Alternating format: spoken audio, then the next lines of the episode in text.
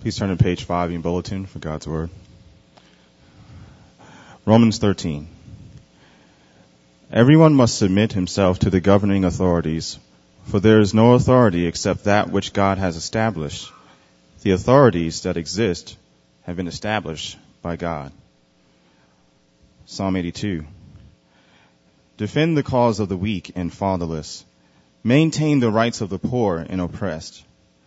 Rescue the weak and needy. Deliver them from the hand of the wicked. 1 Peter chapter 2. You are a chosen people, a royal priesthood, a holy nation, a people belonging to God. Once you were not a people, but now you are the people of God. Once you had not received mercy, but now you have received mercy. Joshua 5. Now when Joshua was near Jericho, he looked up and saw a man standing in front of him with a drawn sword in his hand. Joshua went up to him and asked, Are you for us or for our enemies? Neither, he replied, but as commander of the army of the Lord, I have now come. Then Joshua fell face down to the ground in reverence and asked him, What message does my Lord have for his servant? The commander of the Lord's army replied, Take off your sandals, for the place where you're standing is holy. And Joshua did so. Matthew 28. Then Jesus came to them and said, All authority in heaven and on earth has been given to me. This is the word of the Lord.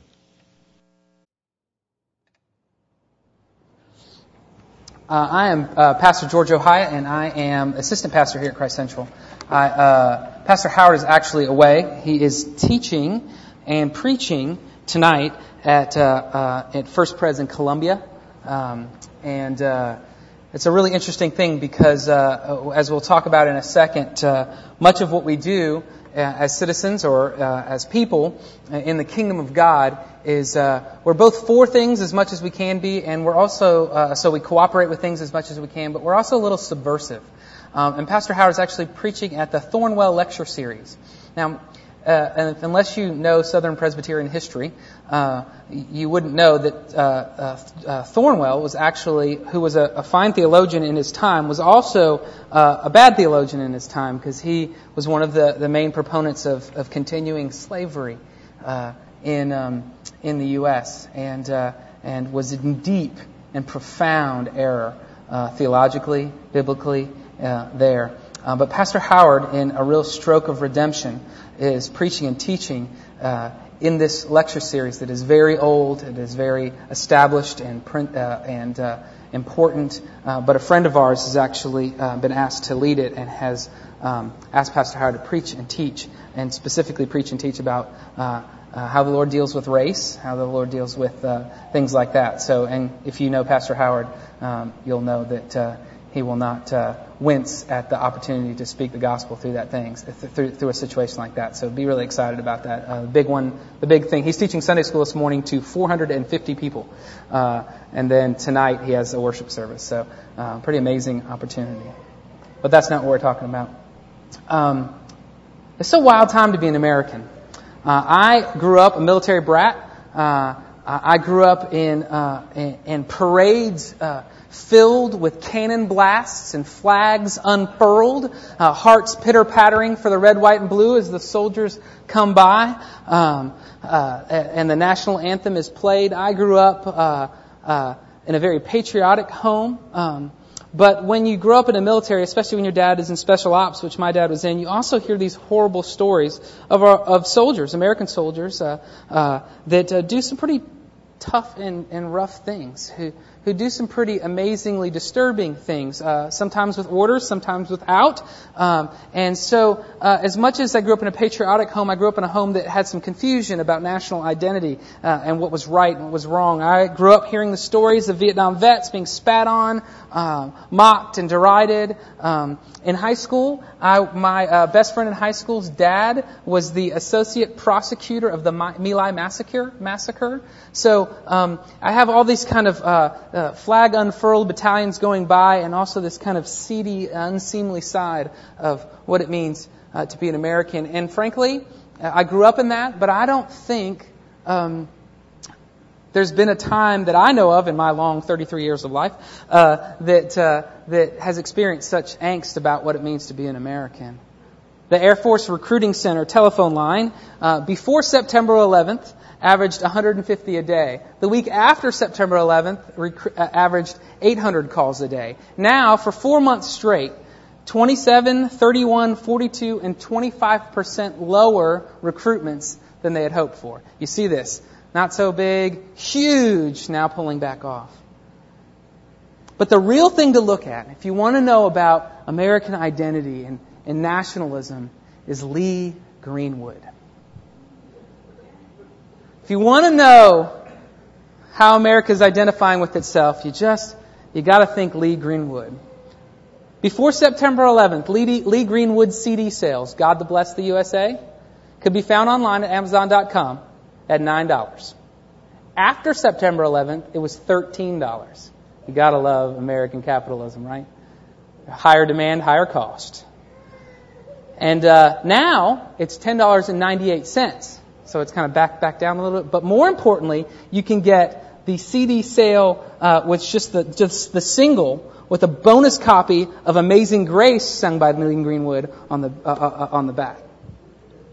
Now, don't mock Lee Greenwood. I have actually, I stand here to admit to you that uh, I've been to a Lee Greenwood concert in Clarksville, Tennessee, with 10,000 soldiers, and there is no more patriotic feeling occasion than uh, than when that moment comes in and he says, "And I proudly stand up." And all these soldiers, 10,000 of them, stand up and the flag comes down whoosh, in the back. You know, it's as big as the stadium. And, uh, and you never have any, you know, lighters in one hand, weeping eyes being, uh, you know, uh, cleared with the other hand. Uh, I know I sound like I'm mocking. In some ways I am. in some ways I'm really not. I don't really know what to do with all those experiences, frankly. So what does it mean to be an American? And what does it mean to be a Christian in America? What does it mean? How, how, do we work all that stuff out? How do I feel and act and believe as an American or as a Christian in America? What has guided your thoughts in these ideas so far? What, what do you default to? Does patriotism make you feel safe? Or does anti-patriotism make you feel edgy and cool and right?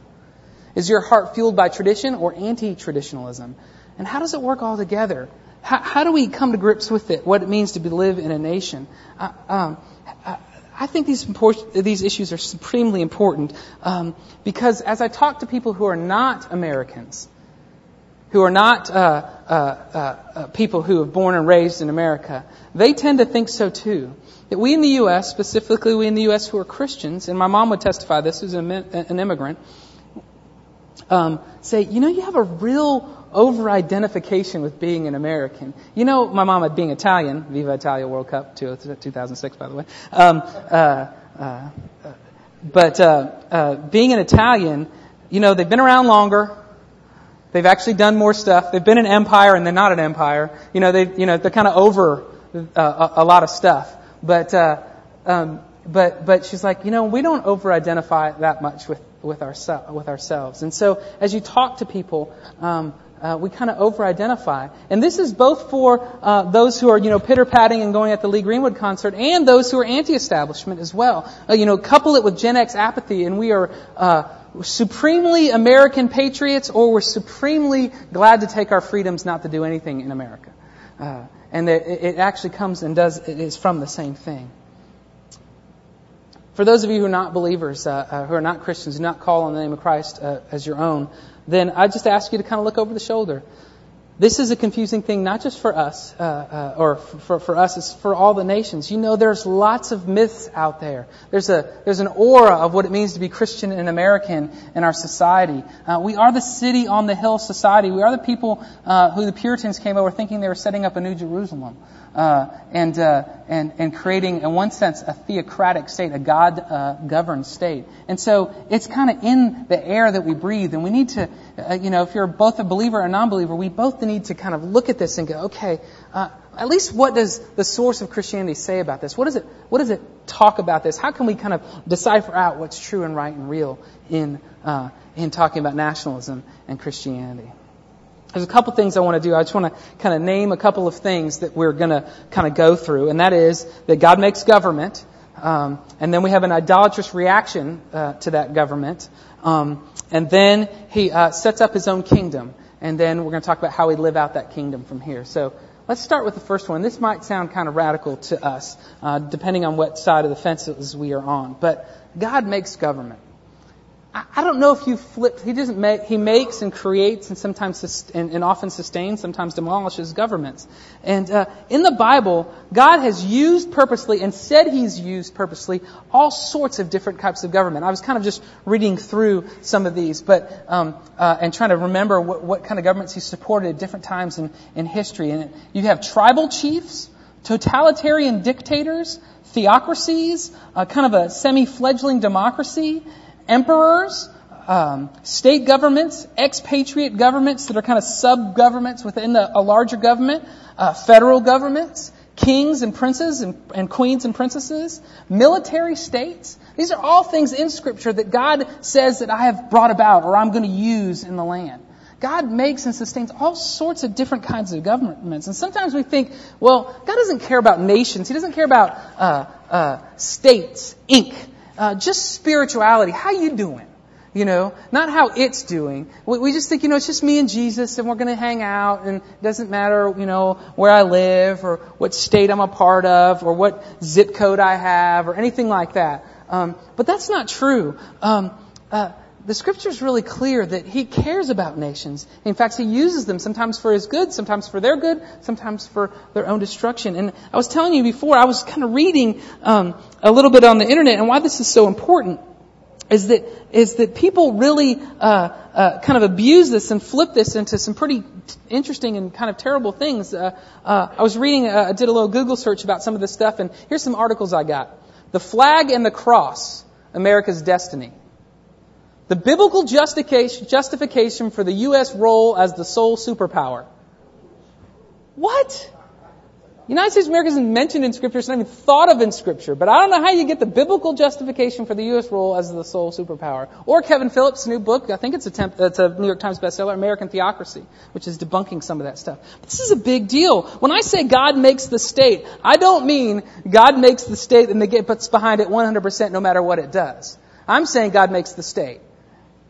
I'm not saying he gets behind it 100%. So this means that we are citizens of a state, that God really created us to live in a place, in a zip code, and, and, uh, and to be called by Italian or, uh, or, um, uh, uh, Czech Repo- uh, a Czech, or to be called American, and, you know, only Americans United States of Americans call themselves only Americans because there are lots of Americans and there's lots of other United States of America or people in South America and other places call themselves. But we call ourselves Americans. Uh, and uh, we'll get to that arrogant stuff later. But, um, but, but, you know, he wants you to be named as a countryman or a countrywoman. You, you, you, he wants you to be understood like that. And that's what that Romans 13 passage is all about. Look at there with me. Everyone must submit himself to the governing authorities, for there is no authority except that which God has established. God establishes the authorities. Later, Peter says, Submit yourself for the Lord's sake to every authority instituted among men, whether to the king as the supreme authority or the governors who are sent by him to punish those who do wrong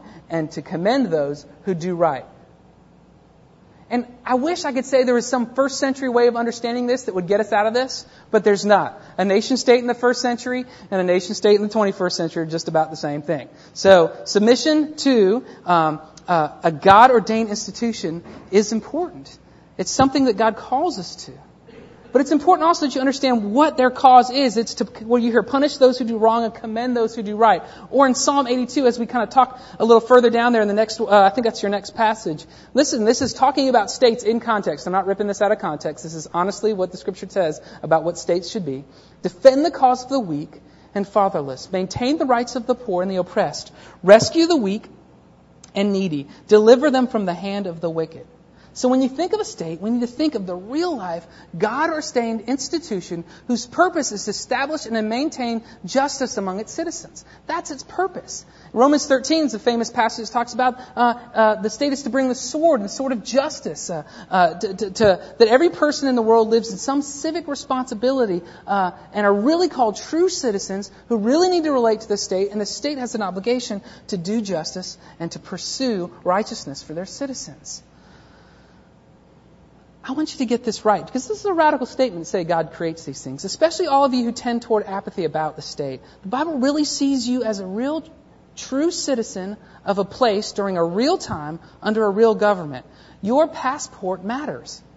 So does your zip code. So does your voting precinct. The boundaries and the entities of government are yours to submit to. President Bush and his cabinet are your rulers, and you're to submit to them. Just like President Clinton and his cabinet were your rulers, and we were to submit to them. And frankly, people on either of those sides uh, can be very frustrating, especially people who are Christians who who uh, who kind of throw around this kind of uh, uh of unjust way of thinking about how the Lord has created these things. Your state citizenship is not an accident, and neither are your leaders. Now, that's a pretty radical statement, and I want to get back to that, and we'll talk about um, uh, ways in which the Lord has us be citizens in, in a little bit. But what happens is, is we start living in a nation. And we start absorbing its cultural uh, norms, its cultural realities, and its cultural uh, understanding. And we, uh, we, we go, um, we start creating idols of our nation. And, and this is true of all nations. This is true of, of, of any people group in a nation. And, and since this sermon series is, it feels a little less like an idol sermon and more about here's how the state works and here's how Christianity works for the state. But there really are idols that creep up. And idols are anything that, that give you value and identity over and above uh, God. And so, the way to figure out if we have idols uh, of nationalism in America are, of course, to go back to Lee Greenwood. Because he has the pulse on all of American understanding of things. And remember, now I'm going to talk. I know there are people from other nations that, uh, that are often here. You may be here now. Um, but I want to talk about American uh, nationalism for a little while. Lee Greenwood as the diagnostic tool for idols. First one in his song, I'm proud to be an American, for at least I know I'm free, right? That's the line everybody knows. I'm proud. Uh, I won't forget the, those who died for me. I'll proudly stand up next to you and defend her still today. And then something, God bless the USA. Anyway, the first two lines are the most important. I'm proud to be an American, and then, uh, for at least I know I'm free. Those, in my mind, are the two places of idolatry for us as st- citizens of this state. I'm proud to be an American. There's a national arrogance, uh, uh, a manifest destiny. Uh, might makes right.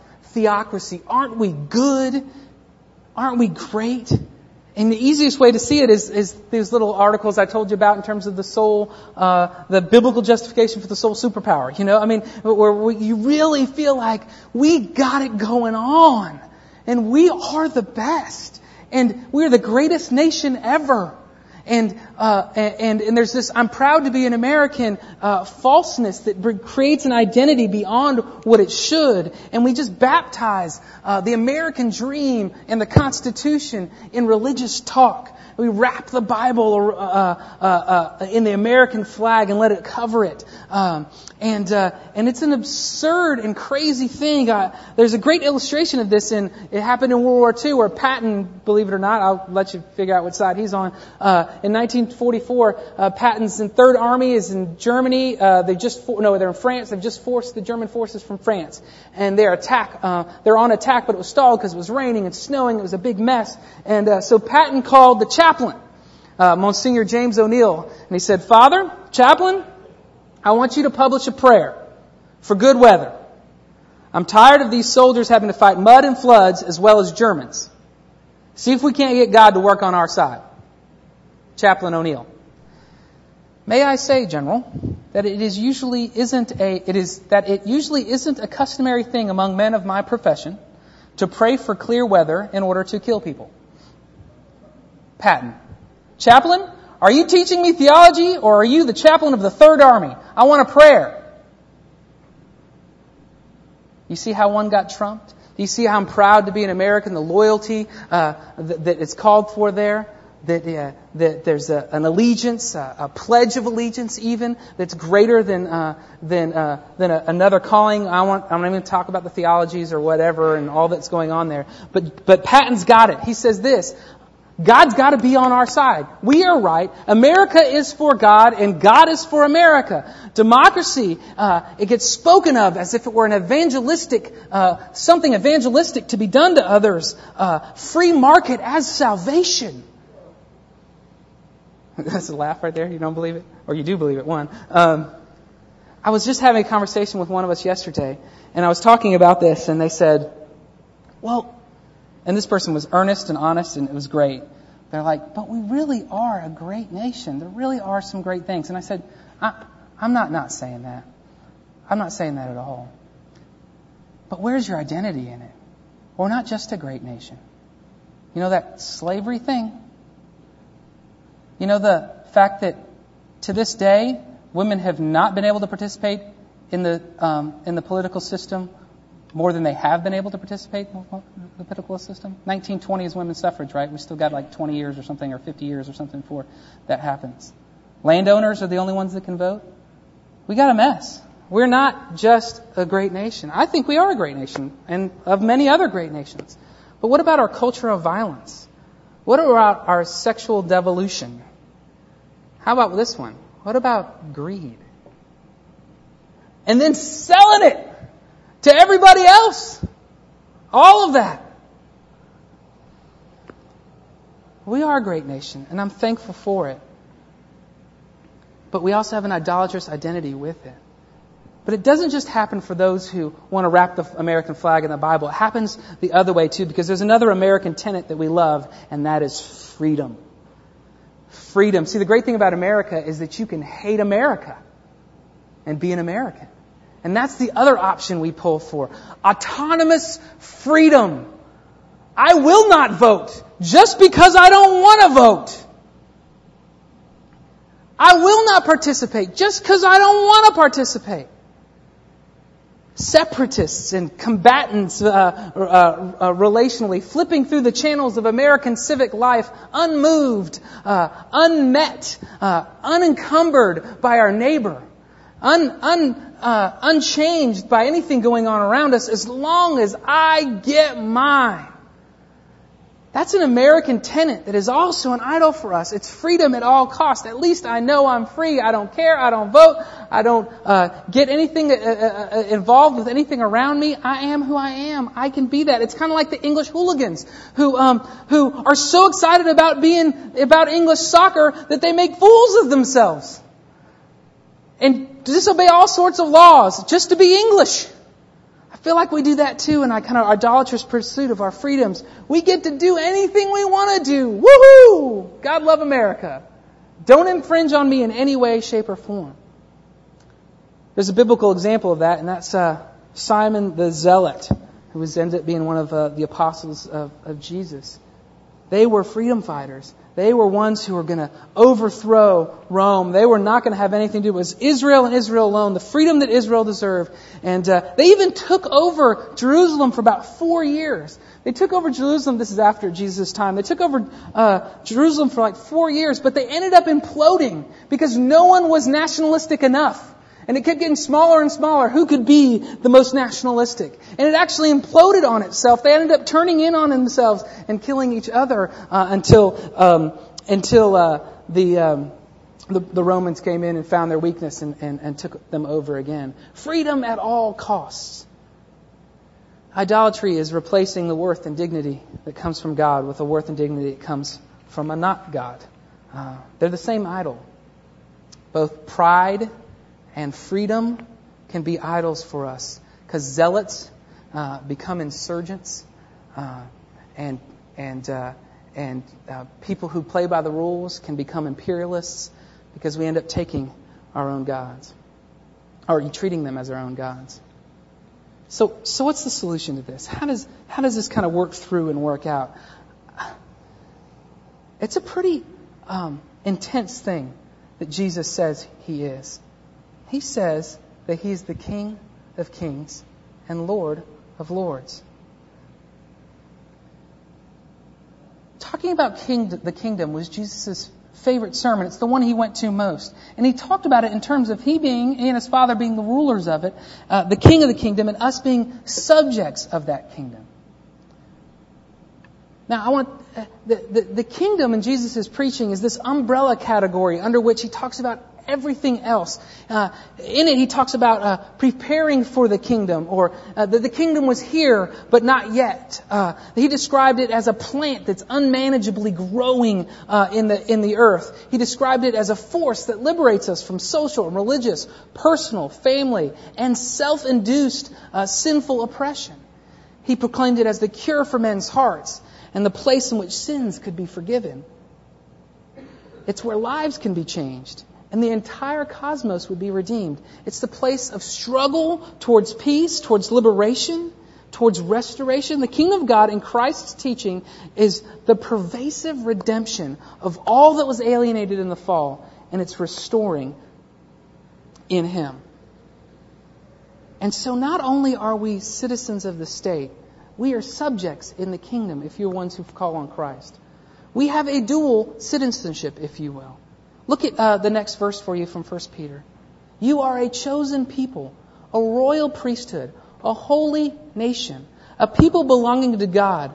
Once you were not a people, but now you are the people of God. Once you had not received mercy, but now you receive mercy. And so Jesus to help us with this idolatry is actually setting us in to a transnational, transcultural, trans socioeconomic, eternal kingdom. A place where people uh, can connect and be ruled over by the mercy of God. It is a, uh, the kingdom of God becomes this, this place, this, this identification, this true identification that actually rightly and frees us to be citizens of the state and citizens in, uh, uh, of the kingdom, of the king. C.S. Lewis says that we live in enemy occupied territory. That's what the world is, he says. Christianity is the story of, of how the rightful king has landed, you might say in disguise, and is calling us to take part in his great campaign. Jesus has come as King of Kings and Lord of Lords. Please understand that that is theolo- that's a political theology.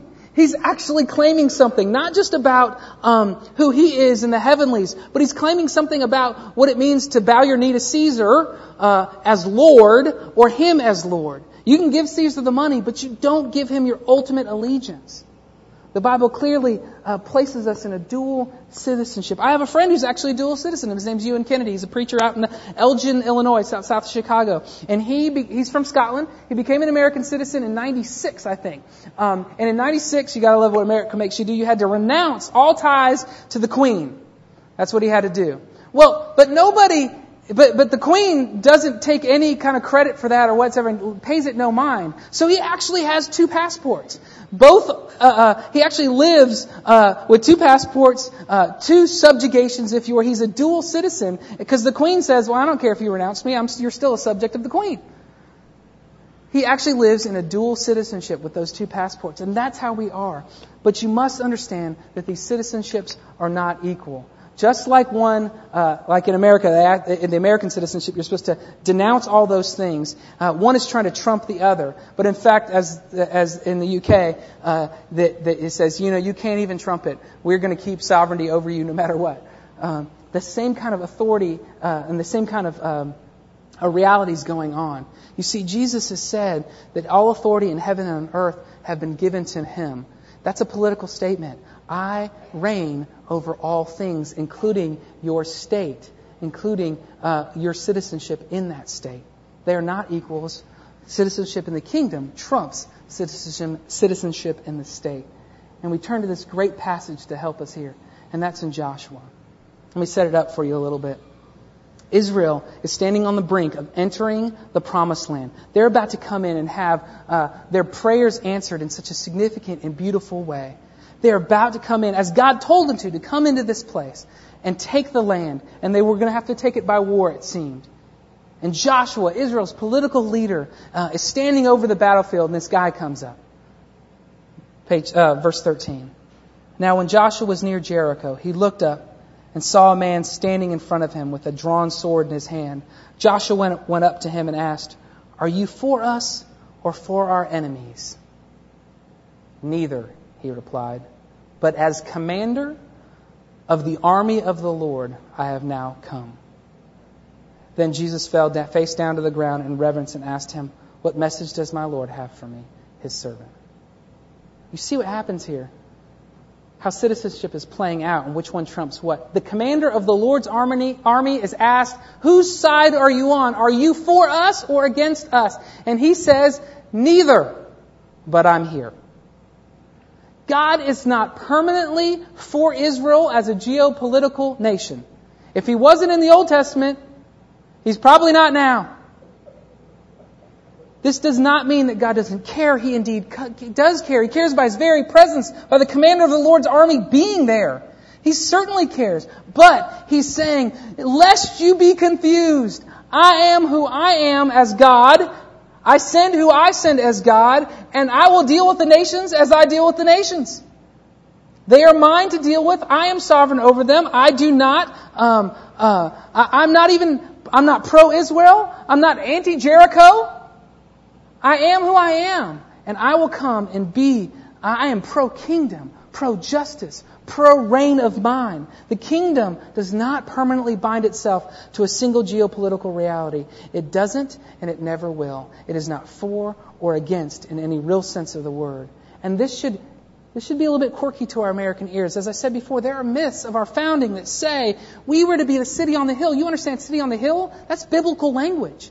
We were going to set up and be this righteous beacon for all people, according to some, uh, to, to some of our founding fathers. Others, founding fathers, didn't think that at all. But some of ours did, and we have this kind of sense where we have this manifest destiny, this, this sense in which God must be really using us. We must be so important. He must be behind us. God must be on our side. But you understand, no country has ever gone to war thinking God wasn't on their side.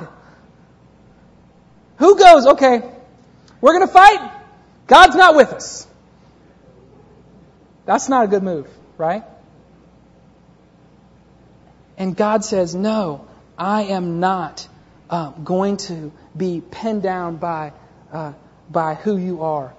I am who I am, and I will use you as I wish. I will use your nation as I wish. You understand that at that point in that war, actually, the, the, the commander of the Lord's army actually helped Israel at that point. He was with them to some degree. But did you know what happened? Not just, not too much long afterward as they disobeyed? He was against them. He sent Assyrian armies to come take them away. God will use who He uses. He is not interested in keeping geopolitical uh, entities as the, as the sole reality. Not if you're America or Israel or Palestine or the Union or the Confederacy or Iraq or Iran or the coalition or the UN forces or the Warsaw Pact, for goodness sake. It doesn't matter. And so what does that say? How does that make us live? That thinks, that makes us kind of pursue this in two ways. How do we think about our kingdom citizenship? You know, what's the brass tacks? Great, Georgia, that's all kind of ethereal. But what does that mean?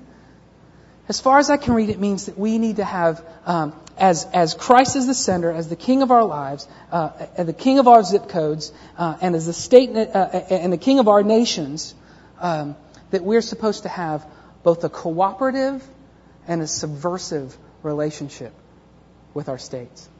As kingdom people, we have both a cooperative and subversive. The cooperative thing is hard because we need to get back to the fact that Scripture actually teaches us to submit, submit to our states. And let me tell you, submit to our states, we got it bad. We got it bad, and, and, and depending on which race or ethnicity or group you're part of, you got it a lot worse than others in America. But you must understand that Romans, uh, the Romans passage that was just reading there, is a passage probably under the reign of Nero. It's probably under the reign of Nero, which means that, uh, I'm just looking out at the kids, he would use Christians as, uh, as, as candles and their heads as wicks to light up his, his kingdom. Okay, that's what Paul's coming to call us to submit to to cooperate with in one sense, if we can. In any way we can, we cooperate with the state in any way we can. We look for its good. We love it. We, we long for the betterment of, of the city. As, as Psalm 82 says, we look to defend the cause of the weak and the, faith, the fatherless, maintain the rights of the poor and the oppressed, rescue the weak and the needy, and deliver from, from the hand of the wicked. We defend and maintain and pursue and uh, come alongside of the United States of America as much as we can. Sometimes maybe even bearing a uniform, form, submitting to its authorities, working for its betterment. But you cannot have a greater allegiance to it than you can the state. In practical terms, what's this mean for us? On the cooperation side of things, it means we're going to have to endure a lot because we love the state that we've been given. We care for it. It may mean you got to celebrate a little bit on 4th of July, for those of you who are like cynical and don't want to do it. It may mean that you actually uh, vote, for some of you who don't. It may mean that uh, you put a little American bumper sticker on the back of your car because you've had so much pride in never ever doing it.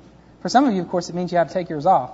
But to cooperate with means to pursue it, to go after it. It requires that you, uh, uh, you, you, look for it and pray for it and hope for it. It means you give your, uh, uh you, you give your time and energy towards it. But there's another thing, and that is a subversion. And I think that's this is also biblical because what the commander of the Lord's army is doing is subverting that which is going uh, that which was idolatrous in Joshua's heart. And other passages in Scripture teach us that if we're not uh, when it, when the, the Scripture teaches us that we're that governments are supposed to defend the cause of the needy and to uh, uh uphold righteousness and, uh, and, and the weak and to uh, destroy wickedness in our land. Um, uh, we have a subversive reality that we're supposed to do. As much as we can cooperate, we have to fight against our country. C.S. Lewis puts it nicely. I've been quoting C.S. Lewis like crazy. A man might have to die for his country, but no man must, in any exclusive sense, live for his country. He who surrenders himself without reservation to the temporal claims of a nation, or a party, or a class, is rendering to Caesar that which, of all things, most emphatically belongs to God himself. Because the nation state's fallen, because we're fallen, and the demo- and democracy that we live in, or totalitarian dictatorships that we live in are fallen, we long for and hope for good things for it, but sometimes we have to be a little revolutionary. Sometimes we have to be uh, uh, a little uh, seemingly un American in our love and, and, and hope for America. We, uh, we don't ever live for her. We live for the kingdom outside, for, uh, outside and, and, open to all so that um, the kingdom might expand and so that she might, as America, might become more beautiful. And sometimes that takes a little subversion. Sometimes that makes us need to think, okay, well, what about our foreign policy? What do I need to think about that? I'm not, I, you must understand, I don't understand any of this stuff. I'm not talking politics with you, I promise. But I want you to ask the right questions. Are we, are we right? Can we listen to anybody? Do we always go on our own? Are we, why, are, why is Islam so angry with us? Is it just them? Could it be us? Why is it some people want to close their borders to our influence of, uh, of, of, uh, of uh, economic growth? Because with it, economic growth comes some other way? Something other things come with that economic growth? Ask a few non, honest non-Americans about the U.S. Just listen. Don't defend. You'll feel a little unpatriotic or you feel a little self-righteous. But just listen and learn. What about death penalty for the mentally handicapped? What about extreme government control or extreme government neglect? Either way, we have to pursue some type of subversive reality. We have to be in somewhat sabotage and guerrilla warfare. That C.S. Lewis quote actually goes on. Uh, the other one says, um, where it says um, that that we come in as. Oh, I'm not gonna. Our, oh, I'm gonna lose it. There it is. Um, the rightful king has landed, so you might say, in disguise, and is calling us all to take part in a great campaign of sabotage. That in one sense, the, uh, the, the kingdom of God comes in and, and does sabotage to the, to the U.S. and our national state because it loves it. Now, cooperation, subversion. But you're not going to get it unless you get what Jesus is doing in his kingdom. Because there's one thing I want us all to realize is that you're not going to cooperate all that well, that you're not going to subvert all that well. You will be in here honestly going before God on an issue, and especially in our church, Lord knows this is happening, We may split the vote 50-50. Actually, in our church, it'll be a third, third, a third. You know, we'll have all sorts of different political philosophies going on. And we will be trying to honor the Lord as best we can. And we will be on absolute opposite sides of issues. And that's okay. Because the one way for all of us to think about what we do is to think about it reliantly. We are subjects of the King whose entrance is mercy. We were a people who had no mercy, but now we are a people who have mercy. You're not going to be subversive enough or good enough at your subversion. You're not going to be cooperative enough or submissive enough. You and I, who are called Christians, who have uh, the holy nation that is put over us, are entering into this relationship in mercy. And it's that mercy we cling to, not just ourselves as individuals that we call in the name of Christ to say, Lord Jesus, please forgive me for all my neglect, for my hateful attitudes towards nations, towards presidents, towards governors. Please help me love them and pursue what is right and beautiful and good in our society. Or, Lord, please convince me that it's not right, beautiful, and good all the time. Please convince me that America may not be the best thing since sliced bread. Please convince me of our, our place that where we are. Yes, you need to access Jesus on that mercy so that we can throw away our idolatry. But not just that. We claim as it come as a people who are uh, governed by the king and governed by a, a state. And we come as a people under both of those things and say, Jesus, please heal our land care for it. All the injustices that occur, uh, the conservative ones and the liberal ones. All those injustices, would you please come and bring peace and bring shalom to your city, bring uh, rest for your people, including me. The amazing thing about the zealot Simon, and this is, we're moving out a little bit from scripture into some church history that is sometimes a little unreliable, but Simon the zealot got it. He gave up his ways, and he probably gave up his ways in the middle of the overthrow of the zealot, well, the zealot uh, uh, revolution that I was telling you about happened in '66. So he's probably alive or, or near that uh, uh, uh near that time. Simon became one of the most, as, as we, if we can believe church history, one of the most international missionaries that ever existed. Simon, as I, as I read through, uh, started North Africa, from Egypt to uh, Mauritania. I don't even know where that is. And even into Britain. He was crucified by, likely crucified by the Romans in Lincolnshire, Britain. But before that, he went to Persia, uh, uh and, uh, and if you think about another great zealot-like person is, is Paul, who went from Greece to Spain, from Jerusalem to Italy, crisscrossing the Mediterranean from Asia to Africa, touching nation after nation. They were freed to love their nation and to love other nations as well. Freed uh, from their Israel is everything to know Jesus is everything and He is everything for all nations. And they are captivated by the vision of our, uh, our, our, our passage that we read today from uh, that, that, was the forgiveness of sin, that you are worthy to take away the scroll from Roman from Romans 5, where every tribe and tongue and nation can come under it, come under you. They're all there to worship God. I, I haven't given you everything that you need to figure out how to be a Christian uh, in, uh, in America. I don't get all the principles. Some of these principles um, we may find uh, over time will be off. I don't think cooperation and subversion are. But what Scripture clearly gives for us, whether you're in Darfur or Detroit, is that there's a king of our kingdoms. There is a Lord. There's a Lord of lords whose entrance into that nation is mercy. And we come to him begging for it for ourselves and whatever governing body we have over us. Let's pray. Lord Jesus, we thank you. We thank you for our uh, little nation state, our uh, our uh, our country. But Lord, we pray that we would not uh, pursue it with as much idolatry as we have in the past uh, and do in the present.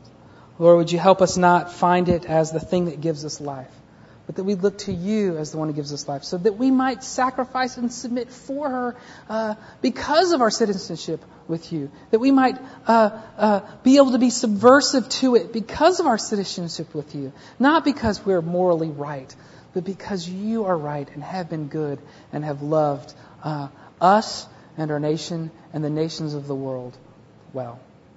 We ask this in your name. Amen.